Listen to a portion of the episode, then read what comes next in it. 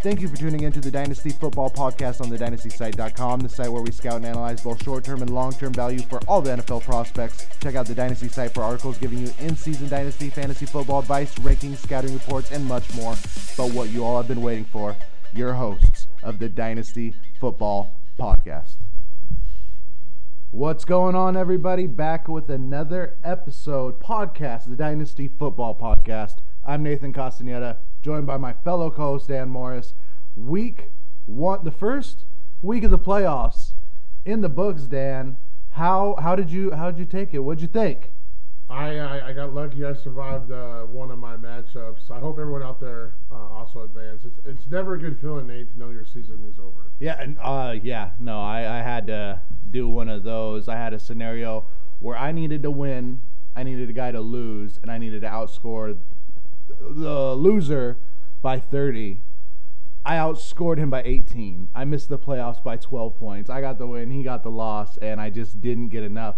And oh, the problem was Drew Brees oh, was a big hit that I just you know you normally get more looks. And if you look across the board uh, last week, there was plenty, plenty of superstars, consistent players throughout the year that just laid uh, laid an egg uh, whether it be for um, there were some injuries that hit last week, uh, some tough matchups.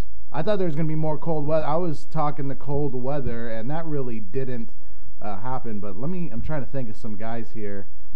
Uh, Philip Rivers downplayed a little bit. Drew Brees, like I brought up, Melvin Gordon got the injury. Um, we we know obviously Derek Carr in the Thursday night game of last week. Oh man, I know there was just plenty of guys. Matt Forte got hurt. That one was tough. Uh, Mike Evans had a down game. Allen Robinson had a down game. I'm trying to this, um, there's a lot of guys that disappointed last week, first round of playoffs, which is always tough, uh, especially from the quarterback position. We're going to get into that here in a minute. Uh, Dan, I actually got some headlines and some little nuggets to kind of bounce off you today, so we're going to talk about those. Uh, before that, go ahead and give us follow on Twitter, Dynasty Site Dan, Dynasty Site Nate. Check out the Dynasty Football Podcast on iTunes, Stitcher, SoundCloud, or the dynastysite.com.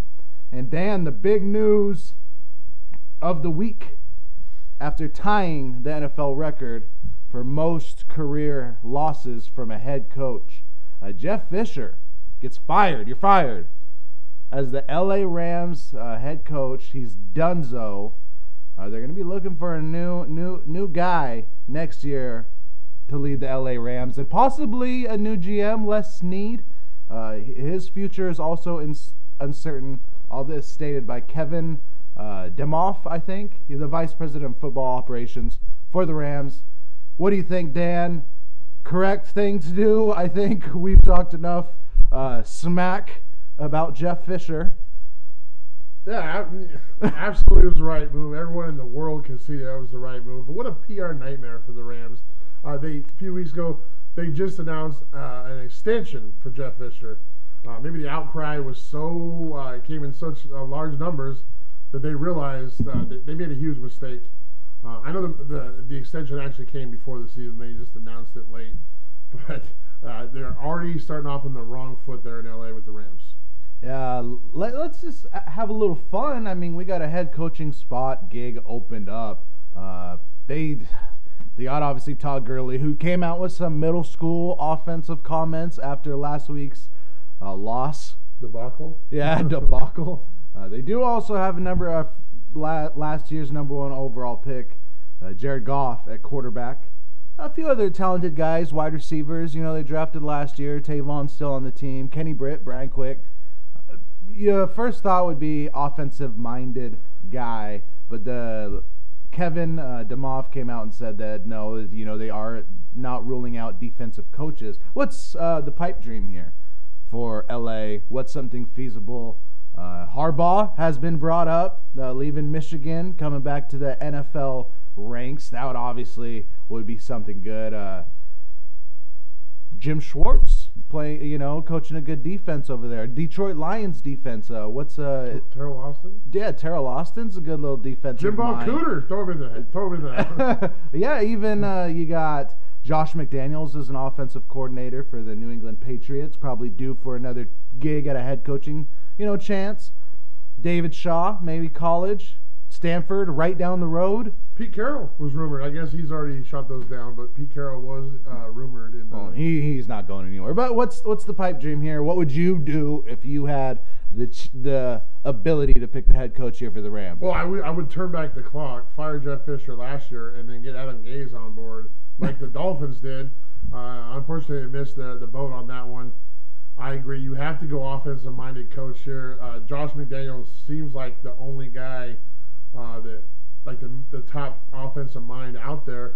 But uh, Nate, this guy might have his uh, pick of the litter, so to speak, once coach, all the coaching jobs open up. And remember, you cannot even negotiate with the coach until the team's eliminated from the playoffs. We, we figure the Pats are going to go pretty far in these playoffs.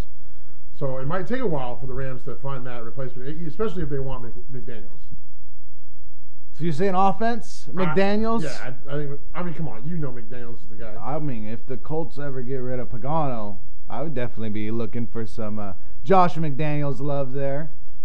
Uh, we got uh, some more. Some new, I, I, like that. Some more news coming out. The London games, as we we know, the Jags are going to be in London for the next few years, but they did come out with a few of the games in the upcoming season. The Rams will be one of them.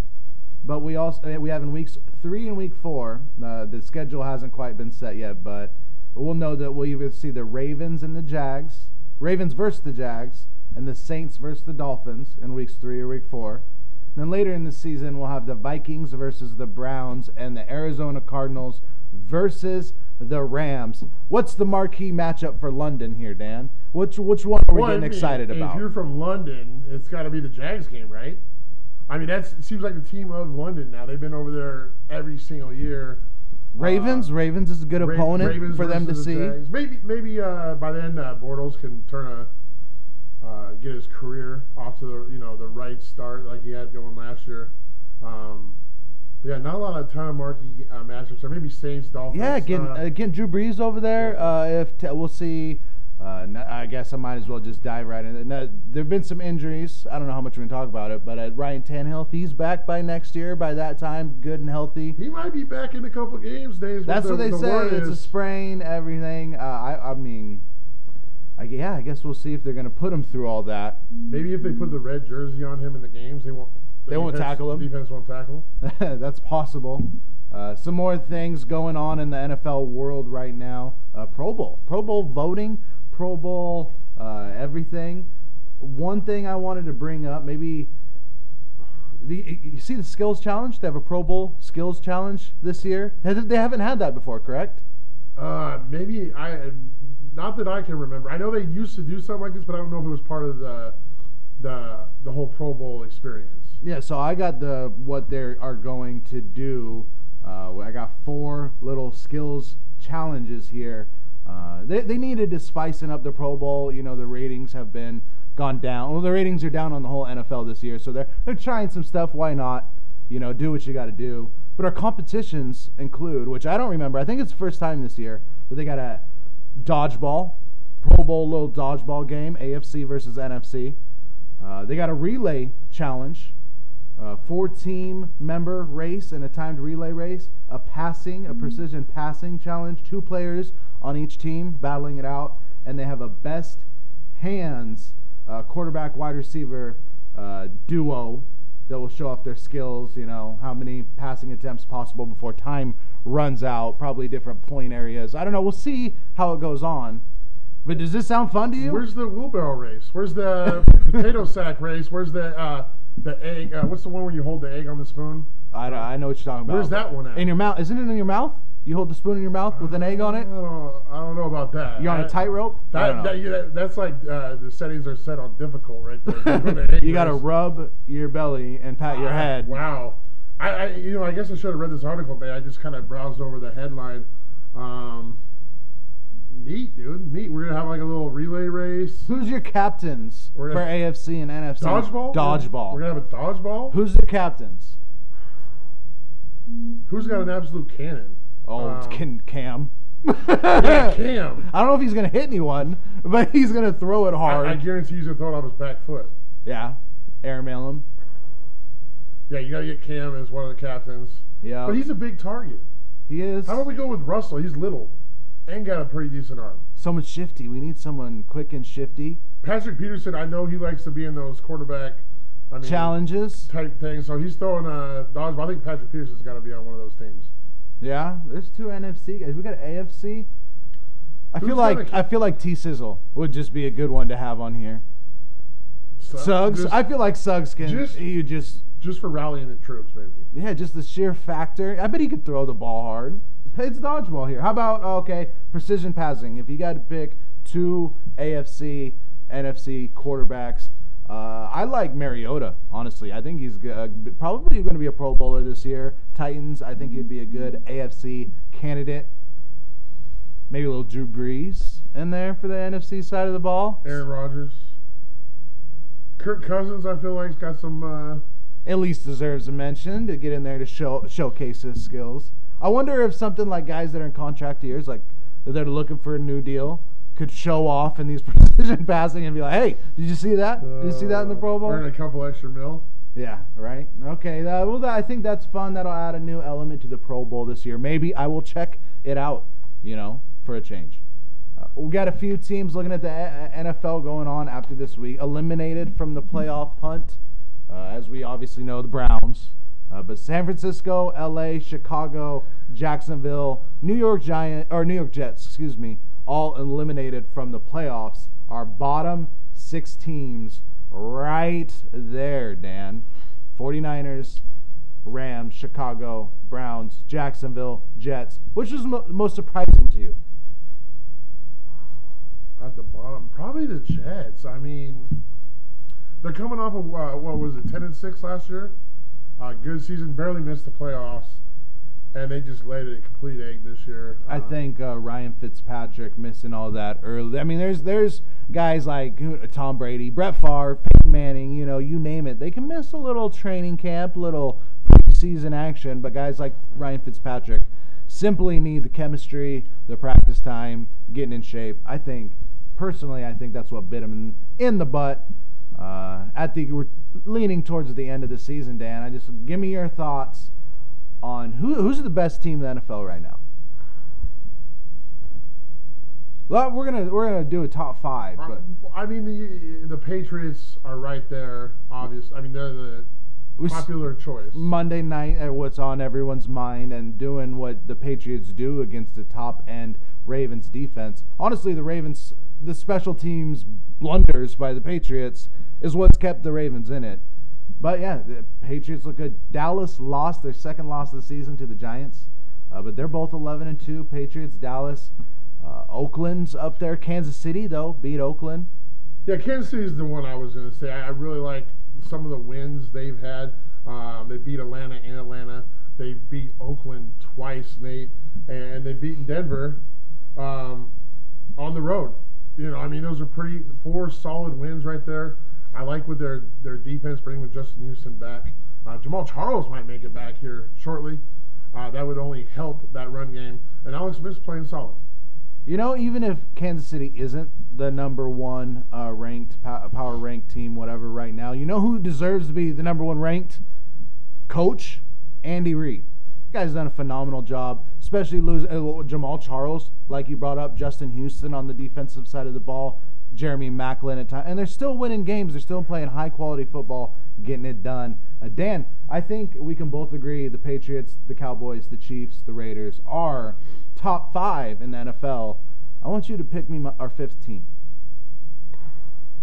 That's a little tougher. The top four is pretty easy there. Even picking a number one, you can make a case for relatively any of them. Well, wait a minute. Who's your four then? You got obviously you're gonna have The um, Patriots, the Patriots, Dallas, Kansas City, Kansas City, and I got the Raiders. As a top five, as a top five ball club, they still got one of the top records in the NFL.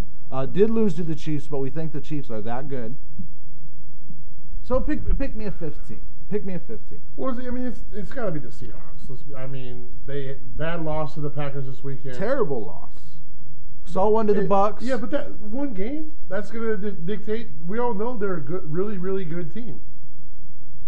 I mean, honestly, I would probably take the Raiders out of this, and I'd put the Lions and the Seahawks in this in this equation right here.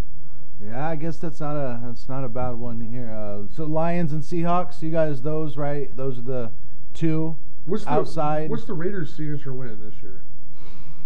Oh, they, they they they keep winning. You know. I mean, I like the road wins. Early, they beat Tampa in overtime uh, earlier in the year when I, I think Tampa Bay um, isn't as good as they are now, but it, it, nonetheless, it is a good win. Uh, maybe Baltimore on the road. I remember that was a last minute touchdown, I think, to Crabtree. But I don't see a ton of signature wins. They, they lost to Atlanta at home earlier in this season. Um, they've lost to KC twice. Uh, they did beat Denver. They did uh, beat Denver pretty badly. But other than that, I don't see a ton of, of, of great wins on this this team's uh, schedule. Yeah, uh, I like Lions and Seahawks. Seahawks are a little, uh, definitely some question marks. Talked about it last week. I think what's bigger than um, people, uh, Seahawks, you know, front uh, just their team would like to admit is losing Earl Thomas. You know, phenomenal player, and we'll see if they can continue by playoff time. I do think they're playoff team, but by playoff time, are they, do they got the division locked up basically? If they would have won, they would have won the division. So I'm pretty sure they can lock it up this week if they win uh, Thursday night. Yeah, they got the Thursday night this matchup. But let's jump into week 13. Uh, ever so um, unproductive, and we're going to see some more names uh, appear and disappear as 14. we go on. Week 14. Week, four, what did I say, 13? Yeah. Excuse me, week 14, first week of the playoffs. Uh, already brought up the Raiders Chiefs game in our last podcast, so we're going to jump on over to the Steelers and Ooh. Bills, which I talked about weather, and this I think was the only really game I saw much snow in on the field at all. But it was the Le'Veon Bell show, um, as it's been for the past handful of weeks. He's on an absolute tear. Um, talking hey, even back to the beginning of, season, beginning of the season, redraft. This guy was suspended. Uh, he, he kind of slipped out of round one in most leagues. And I'll tell you what, if you took the chance and said, nope, you know, I'll get uh, DeAngelo Williams, I'll get so figure it out for the first couple weeks and hold on to Bell, draft Bell. He's definitely paying it off for you. Yeah, I think this is a precedent set right here. If a superstar player like this is uh, set to miss the first three to four games of the season, that should not affect his draft stock. You should take a guy where he's supposed to go, and this is a dream for teams. I heard in one dra- uh, draft he fell to the third round. Nate, how do you fall to the third round if you're Le'Veon Bell when you're only missing three games, especially if you're confident in what you do drafting teams, you should be able to um, um, survive those three weeks. And then now you have a, a Le'Veon Bell who came up huge in the very first week of the fantasy playoffs. Yeah, I have a league, one of my leagues that I made the playoffs. In fact, uh, of my uh, you tough keeper leagues, you know, you don't want to come out here and say we don't make playoffs. I had the bad beat. I felt, you know, I was or knocking on the door outside, looking in on a 12 team, four man playoff run. I got the bubble. But anyways, one league I did make the playoffs in. I got Le'Veon Bell in the second round at the ninth pick in a 10-team league.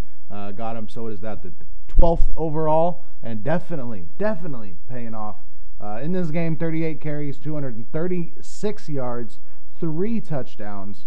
Uh, in on in the air, receiving 62 yards.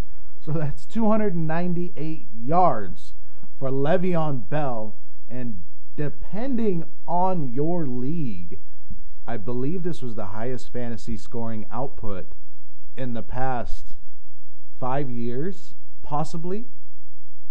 Something. About like in the playoffs. I'm talking overall. I'm talking. I, I, I, I'm, I'm like 90 are you talking? Okay, because I know Peyton Manning had the seven touchdown game, right? And you that and to only rival that, you would have to have your uh, quarterback. That'd be that'd have to be a six passing. That'd be a six touchdown point because the four points don't get you there. And Jamaal Charles had a five touchdown game in the playoffs against the Raiders a few years back. Um, so yeah, this is definitely one of the very best uh, performances we've seen.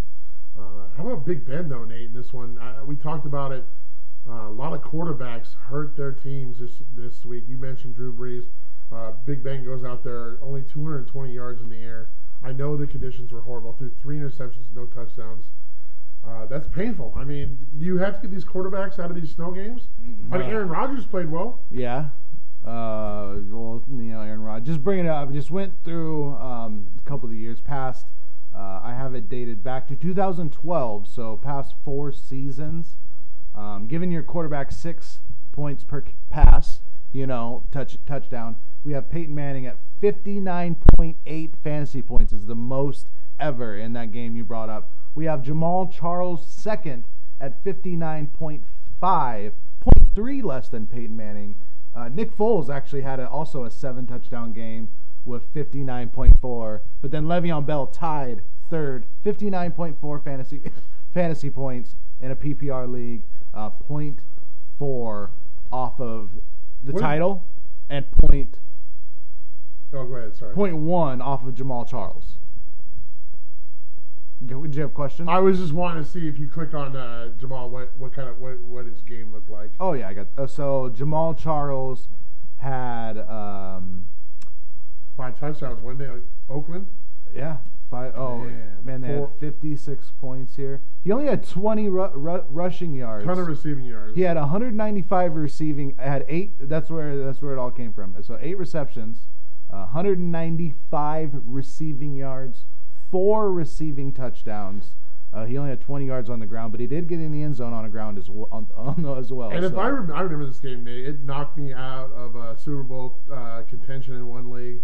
Uh, I I believe he did a lot of that damage in the first half of that game. So of the greats, uh, Le'Veon Bell gets it done, and as you mentioned, weather, all of that uh, was a big part of this game, and not a ton of pretty offense, not a ton of fantasy points.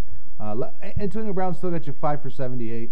Uh, you you mentioned Roethlisberger not throwing a touchdown, three picks, just looking ugly. Uh, Tyrod Taylor, n- nothing special here. McCoy getting a touchdown on the ground. Didn't do well, you know, running the ball, but did have six for 81 on the ground. So getting, uh, you're not disappointed if you're a McCoy owner. But pretty much just the two running backs in that game. Uh, Roethlisberger was another one that I'm sure a lot of people started this week, and I don't, I don't know how many winning rosters he was on. That's for sure. Our next game we got the Denver Broncos, uh, the Tennessee Titans, and if I told you, we knew he was going to struggle. We brought this up. Here's another guy that probably got some guys in the fantasy playoffs, and definitely you couldn't start him this week, which we told you that. But if I told you Marcus Mariota was going to go 6 for 20 for 88 yards, is there any way in hell you would have said the Titans would have won this ball game? no way, no way, Nate. You know the answer to that one. I can't believe it, uh, but the Titans got it done. Uh, 13 first uh, half points, and the Denver Broncos didn't score anything until the fourth quarter. Uh, they only got 10, 13 to 10. Tennessee Titans holding on to their playoff dreams, definitely making a push. How do you? I would like to see them over the Texans How does in. one team throw for 88 yards, Nate, and the other team throws for 334, and they do, he, the quarterback doesn't throw an interception? Oh my goodness, this is uh, Well, I, yeah. So you got. Um, if you look at it, it's just one team passed, the other team ran. Obviously, we know the Titans are going to do that. They had 180 rushing yards on the day to Denver's 18. Uh, so that was definitely, you know, if you look at the little scale chart or whatever you want to do, uh, definitely a lot more running for the Titans and a lot more passing for the Broncos. couple fumbles. It looks like for the Dolph- or the Broncos on offense. So, Yes. Uh, Siemian looking better. Uh, definitely getting Demaryius Thomas and Emmanuel Sanders. You're very pleased if you had either one of those two, especially in a PPR. especially in a PPR. If you came out and went Booker, still even with the Justin Forsett gonna split in there, uh, that's some tough luck. Uh, didn't didn't look pretty. Booker's cooked. I mean, he's just not a viable fantasy option the rest of the way. Yeah, Demarco Murray on the te- Titans side of the ball definitely uh, did did good enough. You know, 92 a touchdown. Uh, so you, you're happy there, but everything else on the Tennessee side of the ball, not pretty. Should we address the elephant in the room or no? What's up? Harry Douglas. I don't know, man. Uh, it's it's it's all silly. It's a trash bag play. Yeah, yeah. Period. Yeah, yeah, if you saw it, there's uh, diving at um, Talib's knees on the play. Uh, they definitely had some beef after the game. Talib saying that he was going to go kick his ass. You know, they got the same agent. Next time he sees it, they're going to get in a fight. you don't want to mess with Talib. I think he used uh, got in trouble for shooting at his uh, sister's boyfriend. So I mean, this guy uh, doesn't shy away from violence. Not that we condone that here, but this is just a trash bag play by Harry Douglas. This is a guy thinking that his coaches are going to watch that tape uh, and somehow say, "Oh, that guy's playing hard for us. That guy cares." No, uh, you you intentionally tried to hurt a player that was not in the play. Um, just a trash. I lost so much respect for Harry Douglas, a player I actually really liked before that play. Yeah.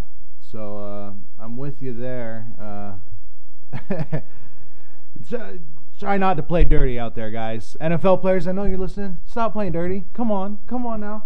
Uh, we got another game division matchup here. The Washington Redskins going on the road, getting a victory over the Philadelphia Eagles, 27 to 22. Interesting to me in this game, Kirk Cousins only threw the ball 21 times, 14 for 21, 234 yards, two touchdowns, a pick. Uh, getting it done on the. I mean, they're running the ball a little bit this game, you know, and uh, although the Eagles got a lot more plays off, had a lot more time of possession. Uh, yeah, they dominated. Red, Redskins, Redskins got it done. So, uh, well, give me some thoughts for you uh, on this game. Um, Obviously, big plays, big plays. Uh, DeSean Jackson had the big 80-yard pass. Uh, that's helped, you know, the cause for the Redskins. Did you see him showboat it? Yeah. I wouldn't expect anything less from D- Djax. Oh, back at Philly, come on! I'm surprised he didn't like uh, pick up the pylon and run with that too, I, I or hope, something. I hope that one of these times that someone catches him and. Uh, I'm surprised he didn't go Tecmo Bowl. Uh, the running all the way. Bo, Bo Jackson right. just take up the sidelines, turn around. uh, now you know it's funny. Uh, Washington here. Uh, it seems like they are committing to Rob Kelley. um, way more than they ever really gave Matt Jones a chance. That that has got to be something to do with practice, something to do with his work ethic. Uh, I think that's very that's uh, very disheartening if you uh, do own Matt Jones in a in a dynasty league. Uh, after maybe hoping that he can win that job back, I don't think that's going to happen. Not especially not this season. We'll see what happens in training camp next year. Uh, Pierre Garcon trying to make a push for that last contract. We talked about this, Nate. Uh, him and Djax both in contract years. Pierre Garcon's really coming through here late in the season. a guy I like a lot, Jamison Crowder, nowhere to be seen in this game. Uh, did have a 33-yard catch, but that was about it. Jordan Reed, nothing, nothing to do about uh, nothing here. Uh, Vernon Davis, same thing. No, no tight end usage on this game. So pretty much just Djax, uh, Pierre Garcon. Maybe you were in a PPR league and got Chris Thompson in the ball game. Uh, he got you a touchdown, uh, no catches, which is where he usually does, but only 14 completions for Cousins. But yeah, you mentioned Garcon and you mentioned Jackson on the preview. You know, bringing up the contracts, bringing up the return to Philly. Uh, so that was uh, some good calls. Crowder, uh, maybe Crowder, you've been leading on the past couple weeks. Even Jordan Reed's had some big games. Those guys might have let you down if you had them starting. On the Eagles side of the ball, I mean, it's crazy. Carson Wentz can throw 46 times, 32 completions, 314 yards. It's not horrible, but only one touchdown and no rushing touchdowns on the day. So although I mean, big fumble loss too in the red zone end the game. Yeah, big, virtually end the game. Yep, big fumble loss for Carson Wentz. So still, uh, the Eagles are a team that struggles to put the ball in the end zone. Uh, this is something that we've known. Uh, PPR leagues, big days from Zach Ertz and Jordan Matthews. Uh, you're, you're, happy with that, especially at his Ertz tight end position, ten for a buck eleven. I feel like he did this last year in the playoffs fantasy playoffs as well. Yeah, he, he's a, a target monster, as we've talked about in the past. Um, another guy you, you might want to uh, focus in on with the Eagles, I've seen get some good production lately. Not a big name. Uh, Trey Burton, the other tight end, he's more of an H-back uh, move tight end. Uh, he's been getting involved in that offense, not a ton of yards, but a lot of catches, so PPR leagues he's valuable. Um, I know that I missed the ball earlier in the year. I, picked, I picked up Brent Celek for a Monday night game against the Bears, and it was all Trey Burton all the time when Zach Ertz out. So he's a guy you might want to keep an eye on in this offense, especially if Wentz can throw the ball 46, 40 to 50 times a game. Yeah, no kidding. Uh, let's move on to our next game. We got a wet one, a very, very wet one. Uh, 23-26. Miami Dolphins getting a victory here, a much-needed victory. but uh, as we mentioned earlier, losing what they feared was possibly the whole season ACL MCL the works um, for Ryan Tannehill, their starting quarterback. Uh, that was definitely the big blow. Although they got the win, there was a there was a lot it wasn't a happy win for Dolphins fans or the Dolphins team. Uh, a wet game, rain, a lot of silly plays. I saw Carson Palmer go to throw a ball and slip out of his hands. I saw Ryan Tannehill throw a screen pass that went, I don't even know how to explain it, 10 yards behind the screen pass. It ended up being like a 17 yard loss. It was, uh, Oh. wow. possibly, quite possibly, the worst throw of the year. Obviously, I know the wet conditions had a lot to do with it. Um, talking about the game, Ryan Tannehill, 15 of 20, three touchdowns, 195 yards. You actually called the Kenny Stills. Uh, you gave Kenny Stills some love here with the Patrick Peterson, you know, covering other guys. Six for 97 here, a touchdown. Uh, what? Give me some some thoughts on this game. Were you surprised by the outcome? Uh, maybe not the. I mean, I think I might have went Arizona, but I could see this one going either way, especially with it being in Miami. Uh, I think the big news for me in this one, uh, although he had an all right game, uh, David Johnson let down his owners uh, in the playoffs for the first time in a while. Nate, this guy's been pretty rock solid, consistent all year long. Only 80 yards on the ground. Uh, also put one on the ground, fumbling at one time. So Only- wet, like I said, a wet game. Tannehill fumbled three times. Ajayi fumbled. Landry fumbled. Palmer fumbled three times. Carson Palmer fumbled three times. Yeah, so not your best performance by David Johnson when you need him the most here uh, on the Miami side of the football. Um, hey, Matt Moore came in. I like Matt Moore, Nate. Maybe a lot more than other people. He came in three for five, 47 yards. Didn't lose them the game. I think that uh, he can keep them on track for the playoffs um, in these next couple weeks, especially if Tannehill uh, is, is supposed maybe can uh, make a comeback here in a couple of after not, as you mentioned, not turn as ACL. I'm look at their schedule real quick. All right, Nate, they got the Jets coming up this week in New York. We're gonna both probably pick Miami in that one, aren't we? Okay, so t- Ryan Tannehill's been playing uh, probably his, in my opinion, his best football over the past six, seven, eight weeks of the season. But let's get real. They're in this position because Jay Ajayi has been playing out of his mind for a stretch. Their defense has been playing well in spots, and we both agree that Adam Gase is a good coach. Uh, to further your point, Matt Moore doesn't mess it up. If he doesn't go in there and just like, if they get away from the game plan, they actually might be okay. It's been a while since he started, started a game. You know, we'll see, but uh, they might they might still be able to hold on. So, like you said, the Jets, I, I would give Dolphins the victory over the Jets. Yeah, they're gonna probably beat the Jets. They got Buffalo on the road. They got two, man. They got I give them the. I still think they could beat Buffalo. I don't got any In issue in that. In Buffalo, Buff- Buffalo's defense has been terrible. especially if it's a long. wet game, like you were just talking about. We've already seen Miami win a wet game. Uh, they do finish the season against the Patriots. Um, hopefully, Can't get in that. that hold, on, hold on now. Hopefully, for Dolphins' sake, uh, I believe the Dolphins beat, or did they beat the Pats earlier this year? No, it's the Bills that got the pass. Oh, okay, okay, okay. So yeah, that's the game. Uh, Tannehill brought them back. They were down thirty-one nothing, and then got like twenty-four unanswered, but still lost.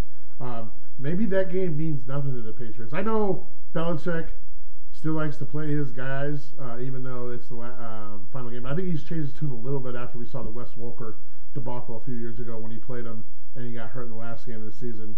I think Belichick might be a little cautious if they already have that seed locked up, uh, the number one seed locked up.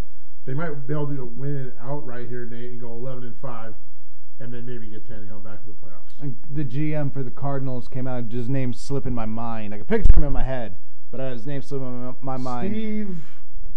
Yeah. Oh. Um, he come out and said basically the last few weeks the Cardinals are out of the playoffs, presumably, you know, unless some crazy scenarios happen. But uh, he said if you, the guys aren't performing, not out there giving it 110 percent, uh, that they will, uh, you know, they're not going to be on the team next year, type of deal.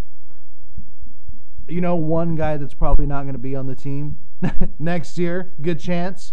I don't know if you saw his little headline uh, DUI, cracked for a DUI after the game, a few hours after this loss to the Dolphins. Michael Floyd, wide receiver. Is this a contract year for Michael Floyd? I'm pretty Yes, sure sir. it is. Yes, sir. Uh, definitely uh, his his third DUI now. He had one previously a handful of years ago, and then back in Notre Dame had a DUI uh, as a collegiate athlete. Michael Floyd not doing himself any favors. We'll see again for the Cardinals. Who, who if anyone steps up He got last it. final weeks? He got it that night. Yeah. So like they get off the plane because I assume they traveled home. I'm not sure where it was at. I didn't look that up, but yeah, he got it the same night as the loss. Maybe he's had a couple drinks on the plane. Who knows? Who knows? Uh, Carson Palmer. I mean, it was. It was. I, we got to get out of this game. It was a what game? That was it. Cardinals guys need to step step step it up. Uh, Vikings and Jaguars, 25 to 16. Uh, Minnesota. Any thoughts on this game, Dan? Well, I, I do want to. Um, I thought it was an admirable effort by Jacksonville. They kept this game close for the most part against what I think is a pretty good uh, Minnesota team. But uh, oh, Blake Bortles didn't even play that bad, Nate. Normally, I, I expected a way worse game from Blake Bortles than this one. Um, but yeah, the, uh, Gus Bradley era is about to end. He's about to join Jeff Fisher uh, on the chopping block. Uh, it's unfortunate because I feel like he built a good roster there and I feel I feel like someone's going to benefit from that that that built up roster at some point. Um, but the Vikings are fighting for their playoff life. They got a big win here, uh, so we'll, see if Minnesota can keep it going against. Uh, you want to segue into your Colts or no? uh, I will in a second. I just thought this game was funny. Uh, if you had either of the kickers, uh, this was your this is your kicker day. Uh, you know the Vikings let it out the Blair first Walsh? quarter. No, uh, Kai Forbath uh, opened up the first quarter with two field goals. Uh, the Jaguars answered back in the second quarter with a field goal. Uh, then the Vikings answered that with a field goal. The Jaguars answered that with two more field goals. And then the Vikings came out and opened the second half with a field goal before we saw any touchdowns. I thought it was just going to be field goals back and forth this whole entire game. I was ready for it. I'll tell you what, Dan, I was ready. no, I'm kidding. Uh, looking at nothing very special out of this game at all. Uh, one thing I, I did bring up, I'll give myself a little pat on the back. Why not? I said Adam Thielen and Rudolph might be a little worth a start in deep leagues. Uh, they did all right. They did all right. I also thought Diggs would do a lot better than he did. But that's all I got for this game. Adam Thielen, uh, underrated little player. I like him. Yeah. Uh, we got the Houston Texans going into Indianapolis and beating them 22 to 17. And I don't even know if I could say the Texans beat the Colts or the Colts beat themselves because they definitely let this one get away from them. They had Andrew Luck threw two interceptions, basically in his own um, in in his own side of the 20, you know, on the Colts side of the field, just giving it to the Texans, uh, throwing some ill-advised passes constantly, getting while he's getting sacked. He had one great catch by T.Y. Hilton where he threw it, almost got picked, uh, but Ty got the tip drill. But that's where one of his interceptions came, uh, and then also a Dwayne Allen slip. But just bad turnovers, uh, giving the ball to the Andrew Luck not playing his best day, and even an okay day, even an above average day from Andrew Luck, would have got the victory. Didn't happen. Much like uh, the Peyton Manning led Colts own Houston. I feel like lately Houston has owned the Colts, and especially Lamar Miller. Lamar Miller uh, good games this year have been uh, few and far between, Nate, but he's had two really good games against uh, your Colts. So I mean, I think that's the difference. That one. Osweiler was horrible again, 13 to 24, 147, uh, one pick, just single-handedly ruining DeAndre Hopkins' career. Um, that's very unfortunate, but it just seems like Houston's getting it done against your Indianapolis Colts lately, no matter the scenario. The game plan was definitely run the ball and run the ball and run the ball some more. Um, and one big reason, and uh, one guy that we really couldn't afford to lose, uh, although he's past his prime, uh, he's lost a step, but still a very good player. D'Qwell Jackson, uh, now suspended with the PED. It was a PEDs. I can't remember if it was PEDs or Adderall because there's a lot of that going around the Adderall suspensions. But a guy that's very uh, tough for us to uh, replace. I think uh, we have Edwin Jackson and Morrison. Edwin Jackson? Antonio Morrison. I know he's the same as the pitcher, but it's Edwin Jackson. He's a new guy. Same as the pitcher.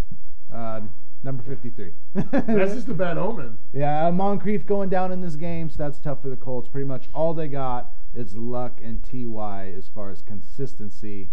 Um, Frank Gore getting in the end zone on a little screen pass, so that was nice. But like, yeah, like you said, Lamar Miller's been getting after him. I think the Colts are going to be easy to run the ball against the next few weeks. I'm not quite sure who's on their schedule, but missing D'Qwell hurts. Well, we talked about uh, also Clayton Geathers is out. Uh, I don't know how big he's been, but I feel like he's been a reliable tackle source. out of you. decent in the box Yeah. safety guy, so he comes in there and definitely makes some plays. So that's a good point. Let's move on to our next game. Uh, the Carolina Panthers at home getting a victory over the San Diego Chargers, 28 to 16. And boy, did they get after Philip Rivers. Um, got a handful of sacks in this game. Uh, one, two, three, four, five sacks in this game. A lot of quarterback hits. Philip Rivers threw three interceptions and fumbled the ball twice. He's got to be up there in turnovers as far as quarterbacks for the year. Um, another big blow injury to the San Diego Chargers team that seems like year after year after year it's the same. Uh, Melvin Gordon leading leaving this game, and also uh, I saw Joey Bosa. They were fearing concussion, but a neck neck injury of some sort. Um, tough tough year for the Chargers, definitely. Tough handful of years for the Chargers. Uh, Panthers defense getting it done for the most part here today. Yeah, it was all about the Carolina defense. It was uh, pretty surprising to me after watching the Seahawks uh, dice them up on Sunday Night Football, especially in the run. I think Melvin Gordon would have, would have been in line for a huge game here, especially with Luke Kuechly not returning in this one. Uh, simply got hurt, hurt his hip in this one. That was huge. Philip Rivers tried to take the game all by himself, could not do that. Because I mean, if you look at the Carolina side of the football offensively, they didn't do much either. Uh, Cam Newton was 10 of 27, 160. Nate, I know how much you love completion percentage. That's a god awful completion percentage right there, 10 to 27. Uh, Jonathan Stewart is not efficient as well, 24 to 66. So I mean, it was all about Carolina's defense in this game, and that's about it uh, as far as uh, you know fantasy football and that goes. Uh, yeah, there's two teams that are reeling right now. Uh, San Diego's really uh, having a, a tough go of it lately. Um, so yeah, I was kind of shocked about the way Carolina beat them in this game, especially looking at the offensive stats. But that's the way it goes. inaccurate, extremely inaccurate, has a number one wide receiver who can't get separation and he can't he doesn't have the accuracy or the anticipation or anything going on to be able to get his number one wide receiver involved at a high rate of you know pace the, just because of sheer mechanics and accuracy what quarterback am i talking about here You talking about Cam, right? or am I talking about Brock Osweiler? Because they- they're having the same issues here. Cam Newton and Brock Osweiler with DeAndre Hopkins and Kelvin Benjamin. No, I'm not calling Cam Newton Brock Osweiler, but if you, you might be able to look at some numbers, squint some eyes, and look at the stat lines, and if you take away the rushing from Cam Newton, throwing the ball from the waist up, who knows? I tell you what, Nate, you brought up a great point there. Uh, one of the biggest traits a quarterback needs is anticipation, especially in the NFL. These uh, passing lanes don't open up like they do in college. Uh, you have to be able to see that where, when a when a quarterback is face guarding the receiver, you could throw it uh, pretty much into your receiver's left uh, hip pocket or right hip pocket, wherever they are, um, taking the guy that's face guarding your receiver away from the ball. Only one catches the guy. That's an important trait. You have to have it. Aaron Rodgers, all the great ones have it. Aaron Rodgers, Tom Brady, uh, Russell Wilson. They all have that. Cam Newton does not. On the Chargers side of the ball, Kenneth Farrow, uh, probably if you're still doing pickups in your fantasy league, running back, uh, taking, you know, with Melvin Gordon going out, probably someone that you want to pick up there. Uh, make sure that you get all these guys that are getting injured. Um, who, who- do we miss an, who else got injured? Is there someone that we could have? I feel like I missed one. Maybe it'll pop back by my head. Uh, moving on to the next game, we got the Cincinnati Bengals uh, getting the victory, 23 to 10 over the Browns here, and this was one that we thought the Browns might have a chance in, but uh, our, the, the return of RG3, and it was not anything special. 12 for 28, 104 yards, an interception. Uh, did have a rushing touchdown, 7 for 31, but that didn't help anyone because the chances anyone started RG3 is slim to none. So if you're starting anyone, it was probably Terrelle Pryor, Gary Barnidge, maybe Corey Coleman, maybe. Uh, Isaiah Crowell did okay, 10 for buck 13. That was. Uh, That was the highlight. I'm gonna tell you what. That Crowell, the the Crowell production was pretty surprising. A lot of that came after the first half when they were already down 20 nothing in this game. Uh, they just lost that much confidence. in RG3. They uh, they went against uh, normal protocol, Nate. When you're supposed to throw when you're behind, they said no. Our best chance to move the ball is to run. Uh, that's what Crowell did. Obviously, it was a little bit too late, too little, too late. uh, the Bengals had this one in the bag. Yes, Jeremy Hill with the big day, Dan. I know that had to surprised you, uh, and me as well. Jeremy Hill has got to be one of the most up and down yo-yo type fantasy players there is out there. I mean, I, I'm not even mad at myself. I mean, the way Jeremy Hill's been playing, his rushing lines have been looking like ESPN documentaries, 30 for 30. I mean, this is what this guy, this is what this guy's been dropping on a daily. He had a good matchup here. He took advantage of it. I, I I'm gonna go look at their schedule. I want to because this guy, you know, everyone's gonna be excited. Oh, Jeremy Hill's back. He's got the job to himself. What's he got going on? He's got Pittsburgh Pittsburgh. and then Houston and then hmm. Baltimore. Don't buy don't don't buy into Jeremy Hill after this one uh, game against the Browns. Uh, he's not effective. Um, he can take advantage, I guess, of a trash Cleveland Browns offense, but that's about it. Nate, we've we've seen what he's done recently. uh, Brandon LaFell, Tyler Boyd for the Bengals. Again, it's just like flipping a quarter. Um, you know, who knows which one, and, and it's not even flipping; it's flipping a dime. You know, some a little less value.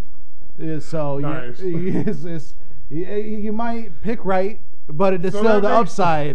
the upside isn't overall still there, even if you do. So when right. you're making a decision that's less important, you flip a dime. Yeah, I think so. Instead of a quarter? yeah. What if it's like a huge decision, like you flip a half dollar, or like a silver dollars, like a like a. If we're going Le'Veon Bell Like- versus Ezekiel Elliott or David Johnson, we're flipping do- 50 cent pieces. That's what we're doing on those ones because you can't lose. AJ Green is supposed to return to practice, so We'll, we'll see if he maybe we plays. don't have to flip nothing now. Okay, okay. Maybe a Let- penny. Move on to our next game, 17 to 20. The Detroit Lions getting another come from behind victory, uh, but this one was basically because uh, it was self-induced by Matt Stafford throwing a little pick six in the fourth quarter, only to turn around and get the run to seal the game.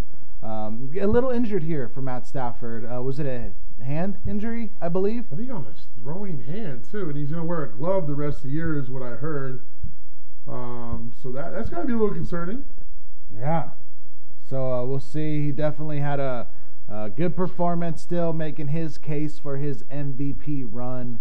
Uh, uh, 22 or 21 for 35, 223 yards, touchdown, two interceptions here.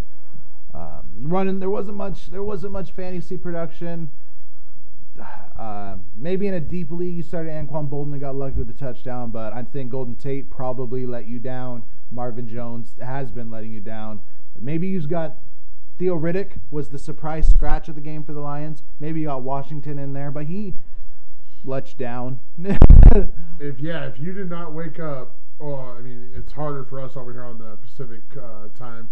Uh, if you, to wake up, Yeah, if you don't, if you're over there on the East Coast, you're not waking yeah, up by good. kickoff. Yeah, yeah, you're good over there. You you got till You one to get your life together. Would that be tough or better? I Just don't to know. watch games at one. You got to stay games. up la- later. I like you it the way. stay up later. Yeah. I mean, I don't know. I mean, I I, I did go on a trip uh, uh, year ago to the Nebraska Iowa area. That's two two hours behind us. It was a little weird when the the game started. It was baseball season.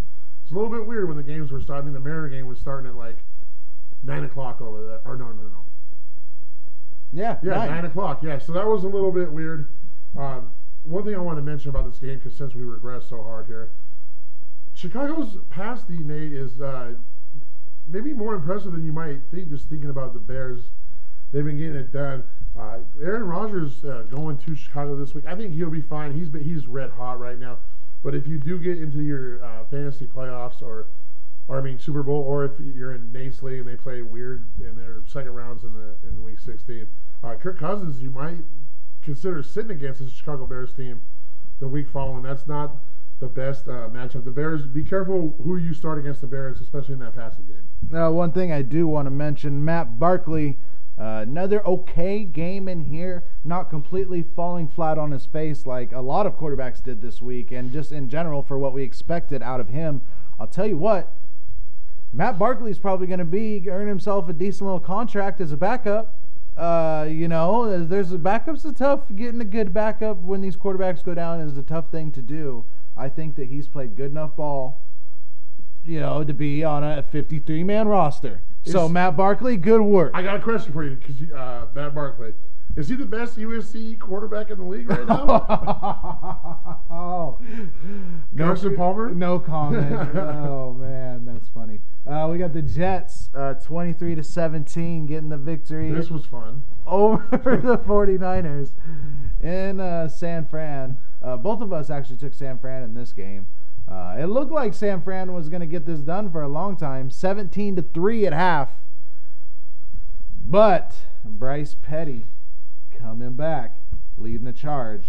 Not really Bryce Petty, Bilal Powell. Who would have thought uh, Bryce Petty and a Bilal Powell led Jets team getting the victory this week? Maybe that's what they needed this whole time. I, Nate, I watched more of this game than I care to admit. but uh, Bryce Petty showed some heart, man. This kid fought uh, fought his heart out in this one. Bilal Powell obviously was a big help, but Bryce Petty played a lot better than uh, we probably expected.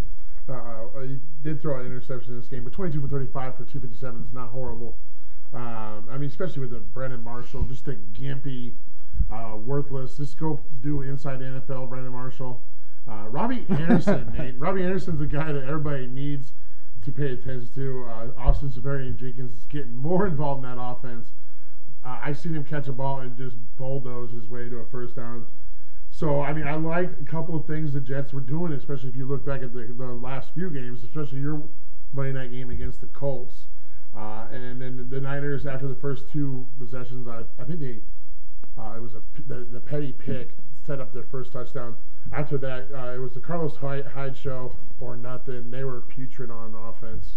So th- this game was a little more enjoyable uh, personally than I thought it would be. Just seeing Bryce Petty play well, Bilal Powell, we like him. So I mean, uh, but yeah, it was just Carlos Hyde, Bilal Powell uh, show in this one. Colin Kaepernick remaining down back to earth from his first initial start. You know, first three. Well, he probably should have uh, easily into. You know, no film on him. A different kind of element of a quarterback with the running. It took a defenses a few weeks kind of to see what he is, what he's doing, what kind of plays they're using with him.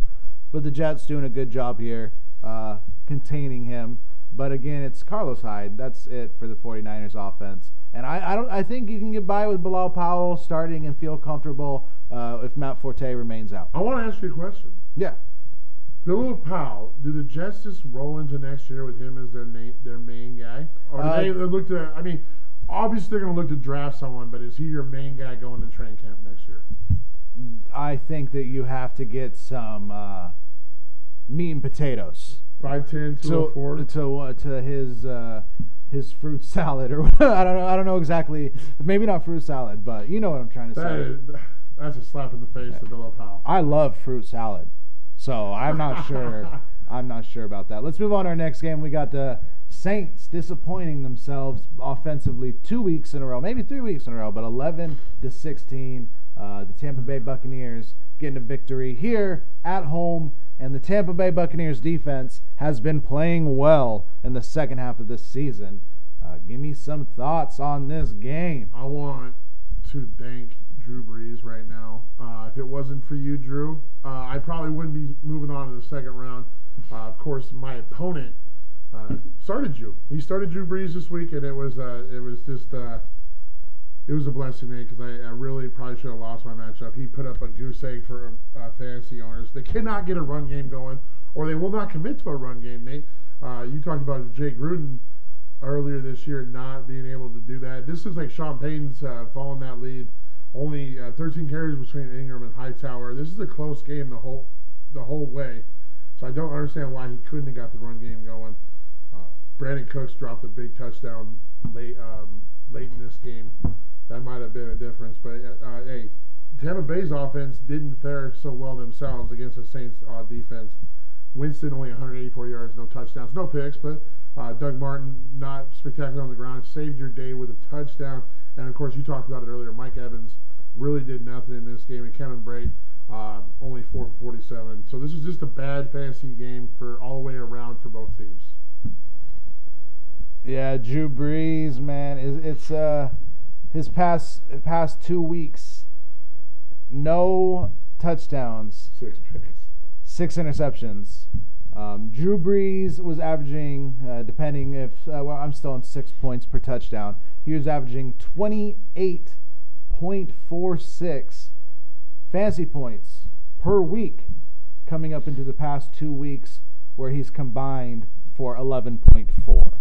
So in the past two weeks, he's combined for less than half of his normal single game output. It's been bad. It's been real bad. If you've made it through the Drew Brees um, little blunder here, uh, I don't know. I don't know, but kudos to you. And this week at Arizona, at the Cardinals, Patrick Peterson, all that. I'm not sure if I'm confident in Drew Brees turning around and just fixing it.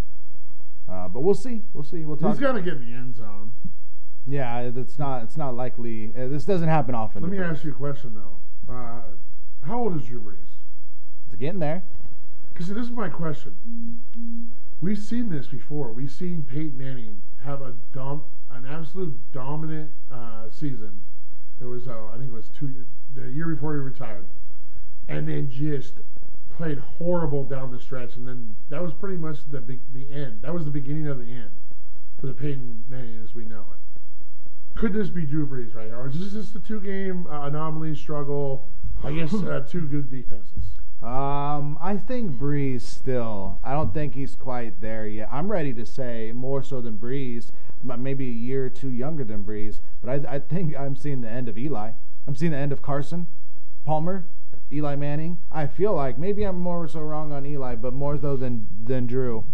Uh, but I, I, I, can definitely see where you're going there. Uh, let's move on to our next game, if you're good. Yeah. Uh, we got the Falcons putting it on the LA Rams beating them so bad that they fired their head coach, as we already got into. Uh, 42 to 14. Well, they were playing a middle school offense. as Todd Gurley would put it. And there's not much to debate that. Um, 42 nothing in this game. 42 nothing. And what's uh, crazy and bad, I mean, Atlanta offense, uh, it, they. A lot of short fields, a lot of defensive two two defensive touchdowns here for the two great defensive t- touchdowns. Agreed, but uh, Falcons getting easy stuff here, so not a lot of yards, not a lot of fantasy production here. Uh, Freeman owners are d- disappointed, definitely. Um, yeah, that's an egg. Did Julio play in this game no, or no? He was inactive. So we talked about Taylor Gabriel. Um, he did crack off a big 64-yard pass here, and we we know his speed and anything he could do, and just you know, being electric. But yeah, it was an ugly game from the kickoff. They fumbled the kickoff. The Rams fumbled the kickoff and put it like on the one yard line for the Falcons here, uh, or the three, whatever it was. But it was it was terrible. Is there anything you want to say in this game? No, I mean you kind of just put it uh, you put it well there, Nate, and I'm ready to move on. We're moving on to the Seahawks. Uh, getting just beat down. Ready to move on. you actually picked the Packers to win this one. I thought the Seahawks were going to get exposed in this game, but I didn't think the Packers were going to be uh, this dominant. I didn't think Aaron Rodgers was going to play this much better than Russell. Where I thought that the Seahawks would still find a way in the cold weather to pound it out, especially with what we saw to Thomas Rawls last week. Still had a decent game, 12 for 67. But uh, yeah, what'd you see, man? What'd you see? I didn't see nothing, Nate. I just saw, um, you know, everybody wants to jump to conclusions, including you. Uh, I think this is just a bump in the road. This means nothing. Seahawks are good to go. Green Bay's probably going to sneak into the playoffs, though. Um, I, I, really like what they're doing. I, I, I like what Aaron Rodgers is doing the whole time, and they were everybody was down on Aaron Rodgers when it was really the defense. Aaron Rodgers played great this year. So I mean, if you got Aaron Rodgers, you're happy. Everything's going good. Jordy Nelson's uh, playing spectacular football. Uh, Davante little uh, inconsistent, but he gets it done. And when he gets it done, he does it in a big way, Nate. So I mean, every all systems go for the the Packers in this one. And I think the Aaron Rodgers that we've been missing over the last, uh, not even the last, maybe just last year, it's back despite uh, injury. I don't know if we talked about that. Yep, you got a little uh, calf hamstring, something. Well, he has a calf injury, and he said uh, it was uh, probably caused from him overcompensating for a hamstring injury. So I don't know. That could that could spell bad news for the Packers. Although uh, a few years ago he took them all the way to the NFC Championship game on a bum leg, and he probably should have been in the Super Bowl that year. Yeah. So uh, tough game for the Seahawks. Very uncharacteristic game for Russell Wilson with the five interceptions. Alex Collins even had a, his his fumble kind of just he was just running and it squirts out of his hands. He did get bumped, but it just was uh He's going to be on the street soon. You Yeah. can't just continue. The Seahawks actually. Oh, they signed someone. I'm trying. I'm drawing a blank. I'm sorry. But uh, uncare, like I said, just a game from Russell Wilson you don't normally see. Um, not ev- not all the interceptions were his fault, but did uh, have some bad throws there.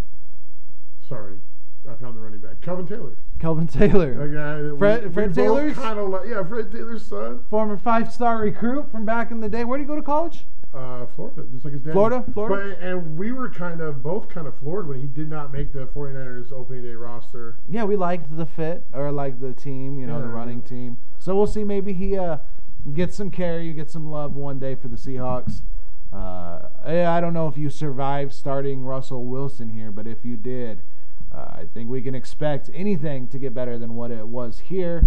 Uh, we got our next game we're moving on to Sunday night football. The Giants beating down the Cowboys, division rivals. The, they're not scared of anybody. Year in, year out, the Giants seem to be the team that's able to knock off the top team in the league. Uh, Eli Manning gets it done, uh, getting getting a touchdown, the Giants' only touchdown. Uh, to Odell Beckham, and I don't even know if we can give the credit to Eli or we can just give it to Odell Beckham's flat out speed and what he can do with the ball. Um, big defensive day for the Giants up front, playing physical.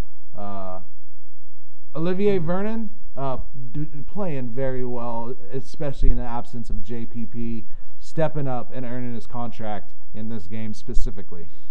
Give me some thoughts. All right, Nate. Nate, I remember going back when we actually picked this game. Uh, I, I'm almost positive I picked the Giants. I like their defense. Uh, you poo-pooed it a little bit when you talked about JPP, but hey, who needs JPP when you have Romeo Okwara? Uh, look at eight tackles in this game, a sack, uh, getting it done. I, look, I love this Giants defense. I think they're going to be a tough out for anybody in the playoffs, especially if they can get Odell going. Odell, they have no run game, uh, but Odell can to, uh, can um, fix that in a hurry. If you give him on one of them quick quick slants, he is gone. Nate, if he gets loose in that secondary, uh, I think it's funny Dallas. Uh, already calling for Dak Prescott's head after his second. oh loss of the yeah, year. I mean, Uh, I mean, it just. I would be embarrassed if I was a Cowboys fan and I got to hear this from my uh, fellow Cowboy uh, fans. That's that's just disloyal. I remember they wanted to get rid of Romo once uh, Prescott started killing it in the pre- preseason. They got their wish. Now they're already flip flopping. That's disgusting. Come on, Cowboy fans, get it together. Uh, uh, let me ask you a question. stand by your man. If we're in the playoffs, Dak Prescott finished this game 17 of 37, 165 yards, touchdown, two interceptions. Uh, he did fumble, didn't lose the fumble. Dez Bryant also, I guess, while I'm over here, fumbled in this one, only one reception for 10 yards. But that goes to my point. Dez Bryant, the guy you're playing this kind of money to, one reception, 10 yards, did have the fumble. Uh, but if you're in the playoffs, at what is there a point in this game where your offense seemingly can't move, can't do much uh, besides an early Tyrell Williams touchdown in the first quarter?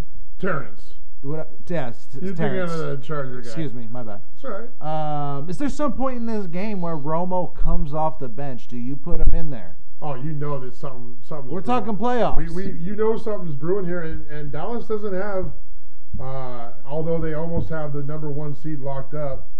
Dallas doesn't have the easiest of schedules to go.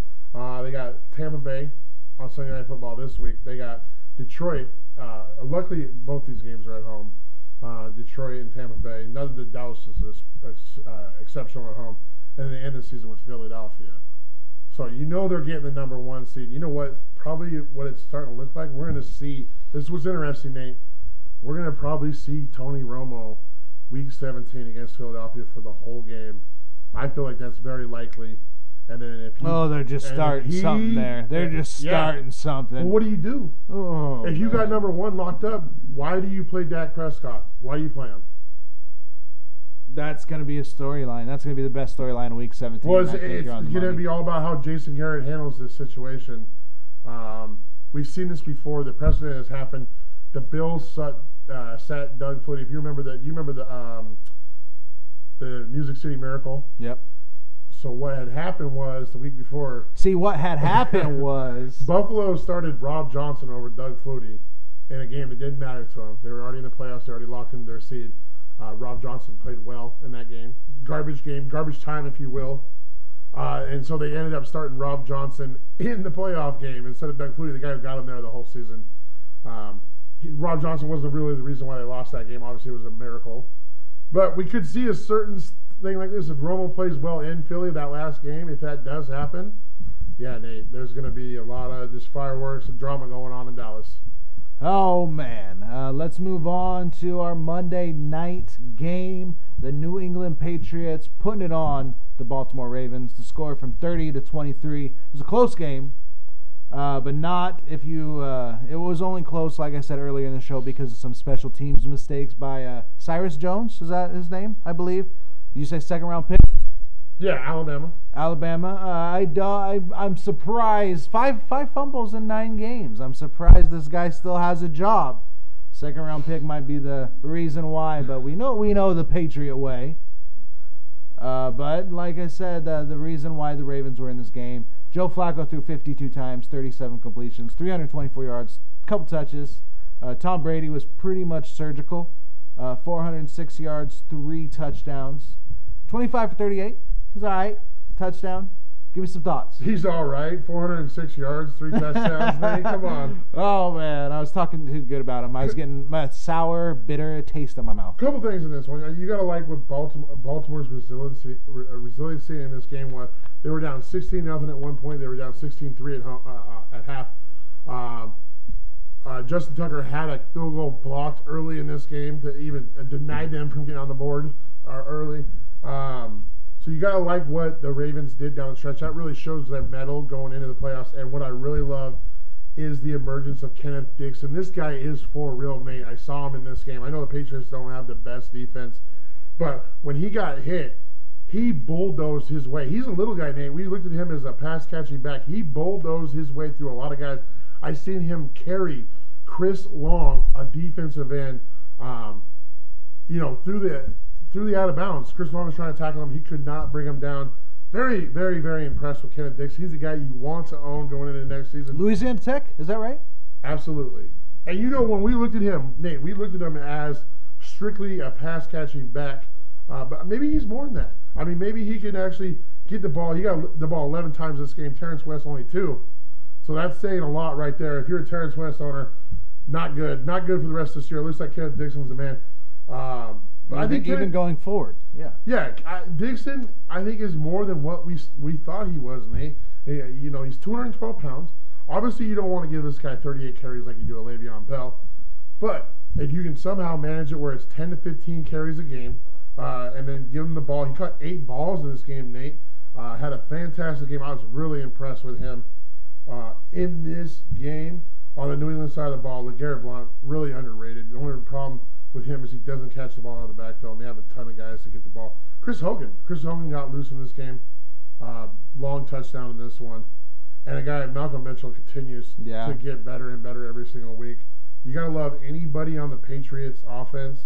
Uh, the only problem is uh, some weeks they're gonna blow up, Nate. Some weeks they're not. They they, they spread the ball around, and so it's a tad bit frustrating. You know Edelman's gonna catch a ton of balls, but outside of that, it's tough to pick a guy that's gonna do really well. Touching on Kenneth Dixon, yeah, when we brought, we're talking about him as a rookie uh, coming into class, we kind of put him in the same category as a Giovani Bernard, Ameer Abdullah, Duke Johnson esque style running backs. But he might, like you said, be on the more upside of the closer to Giovani Bernard than Ameer Abdullah. You know, he might be on the more upside and might even be able to do just as much as a Gio or maybe more. You know, we can see as how his development goes, and I think he's one. Uh, we bring up Bilal Powell and the Jets going into next year. I think the Ravens can go into next season with Kenneth, Kenneth Dixon back there. Um, they, they don't want somebody else, you know, to even it out, but I think they could feel comfortable with him as one of their main keys to their running backfield. Yeah, and you brought up a great. Oh, I like where you were going with that. See, I want to see the point where uh, normally when you have these pass catching backs, you always have a um, a big back complement, and normally the big back complement is the gets the lion's share of the carries. I want to see it where the little guy who can make plays, gets the lion's share, you know, but not too much, you know, like a 15 carries, and then the complement only gets like 10 carries, uh, and see how it does. I think these little guys are really getting the shaft when it comes to that because they don't they don't think they're durable. Well, hey, you don't know that they're durable until you give them a chance, Nate. Uh, I like it, Dan, and that's what we got. That was our Monday night game of the week. Uh, hopefully, everyone made the playoffs, and hopefully, everyone made it to round two of the playoffs in your fantasy in your fantasy leagues. We're going to talk about that here in a few days when we preview uh, Week 15. Before you bring us home, are we going to talk about Thursday night real quick? Oh yeah, we kind of forget about that here and there. We can do it quickly. It's not a good game. Uh, Seahawks, right? Is that what? Uh, Rams at Seahawks. Yeah, Seahawks. I mean, um, even with the Earl Thomas, well, this will be a nice game. I'll tell you what, this will be a nice game for the Seahawks to try some stuff out, to kind of get some different things, to kind of play with it. Um, I don't think they're necessarily going to come out and dominate. I think they're going to dominate by the score. I think at the end of the game, you know, who knows, 38 to, I may not 38, 28 to 10, somewhere in there. This might be the biggest line I've seen all year. What is it? 15. 15? Seahawks are favored by I 15. said 28 10. I would so probably that, would take be a the cover. points the way the Seahawks normally play the Rams. I'd probably take the points, but I do think this is going to be a squash game. There's too much turmoil going on with the Rams right now with the coach uh, being fired. Agreed. So I got I got Seattle. You know that. Yep, I got Seattle too. Uh, usually, when a coach gets fired, that means they run the ball the next week. Which right now, I think you want to attack the Seahawks through the air or until they figure things out. I think they can. I think they will. By playoff time, we know they got a playoff matchup locked up. We're going to talk about the rest of the next week's games in our upcoming podcast in a few days. Go ahead, check us out on Twitter, Dynasty Site Dan, Dynasty Site Nate, Stitcher, SoundCloud, all that good stuff. And uh, good luck round two of the fantasy playoffs.